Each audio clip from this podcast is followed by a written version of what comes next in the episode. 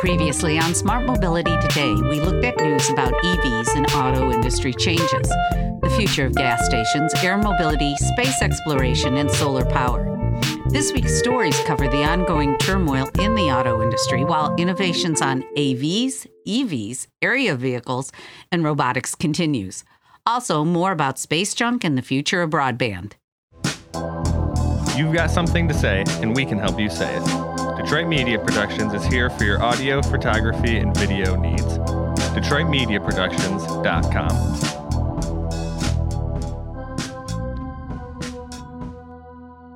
Hi, this is Cindy Polakowski. Ford Motor Company announced that about 400 workers in Metro Detroit have been laid off due to the United Auto Workers strike.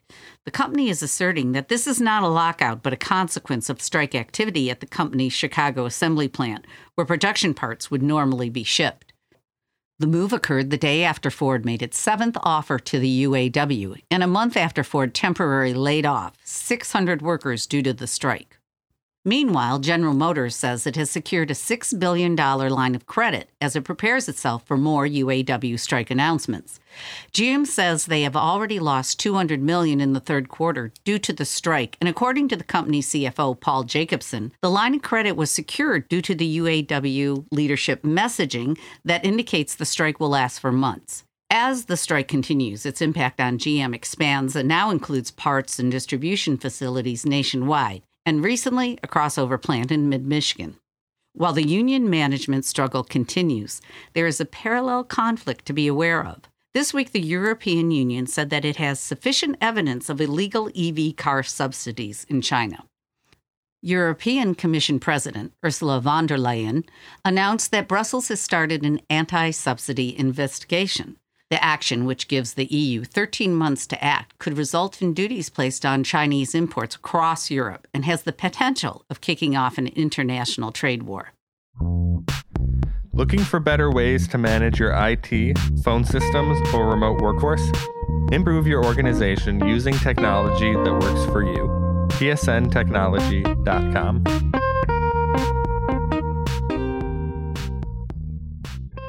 South Korean automakers Kia, Hyundai, and Genesis have announced that their EVs purchased in the United States will have Tesla style charging ports beginning at the end of 2024. The announcement has these automakers joining companies like Ford, General Motors, Mercedes Benz, Nissan, and Honda, all pledging to switch to Tesla's North American charging standard. Hyundai will also provide adapters so that owners of older Hyundai models will be compatible with the Tesla style chargers. As a group, Hyundai, Kia, and Genesis, all part of the same parent company, is the second largest seller of EVs in the US, with Tesla in first place. To put it in perspective, the three brands collectively sold 37,800 EVs in the first half of 2023. Tesla was almost 10 times that in the same six month period.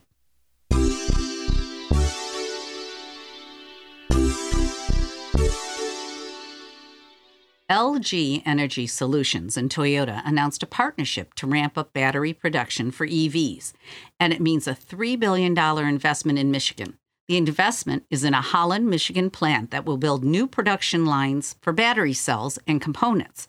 And while LG works with a variety of automakers, these components are being developed exclusively for use by Toyota. President and CEO of Toyota North America, Ted Ogawa, said that the company's goal is to, quote, reduce carbon emissions as much as possible, as fast as possible. Michigan Governor Gretchen Whitmer applauded the investment that includes completing construction of a $1.7 billion expansion to its Holland plant.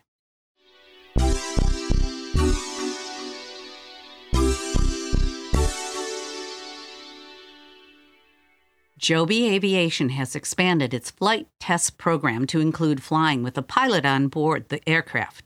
Four members of Joby's flight test team have now piloted flights on board pre production prototype aircraft. The tests were conducted at the company's pilot production facility in Marina, California. Concurrent flight testing is also happening at the Edwards Air Force Base with U.S. Air Force pilots. Test pilots assess the ease of conducting tasks and maneuvers that include vertical takeoffs, accelerating, and transitioning to forward flight, runway centerline tracking, and decelerating to a vertical landing on a landing pad.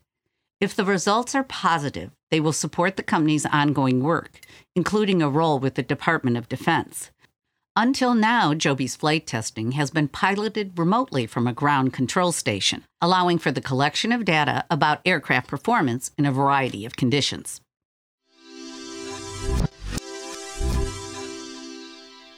Just a few years ago, cars topped with a futuristic roof mounted system could regularly be seen cruising Pittsburgh streets, testing AV technology.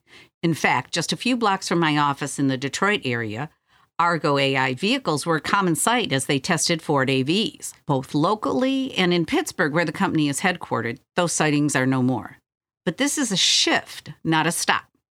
Self driving truck technology is in development, and testing for safety, efficiency, and accuracy is important as ever. The former passenger AV startup has now launched Stack AV and is partnering with Pittsburgh-based Aurora Innovation, which raised 820 million in funding. Plans include the commercial launch of a new AV truck technology in 2024. We will be right back. All right. All right, I'm ready. That's fine. All right, ready. We will be right back. I can give it a go. Presenting. I did. Okay, so the door. That's why it makes no sense. Okay. With the largest gig network in the country, Comcast Business has the technology solutions to future proof your network.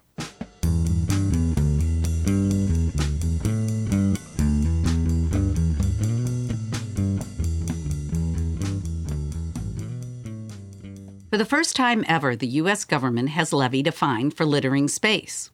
The Federal Communications Commission has fined Dish Network $150,000 because the company failed to move an old satellite out of the way of other operating satellites. The culprit was the EchoStar 7.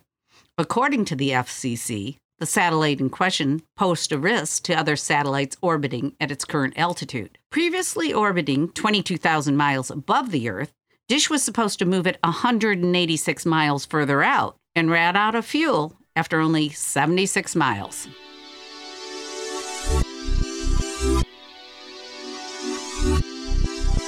They say that 6G is coming. Experts predict the new networks to be anywhere from 10 to 1,000 times faster than today's 5G. That speed difference could mean faster connections and fewer delays. If, as expected, the mobile experience with 6G will outperform the top of the line home Wi Fi router, then other innovations are possible. Better tools for a remote workforce, better communication between autonomous vehicles, your mobile phone acting as a router. And I love this one no dead spots anywhere globally. Although 6G will bring untold access and advances, we will not see 6G available to the public until 2030.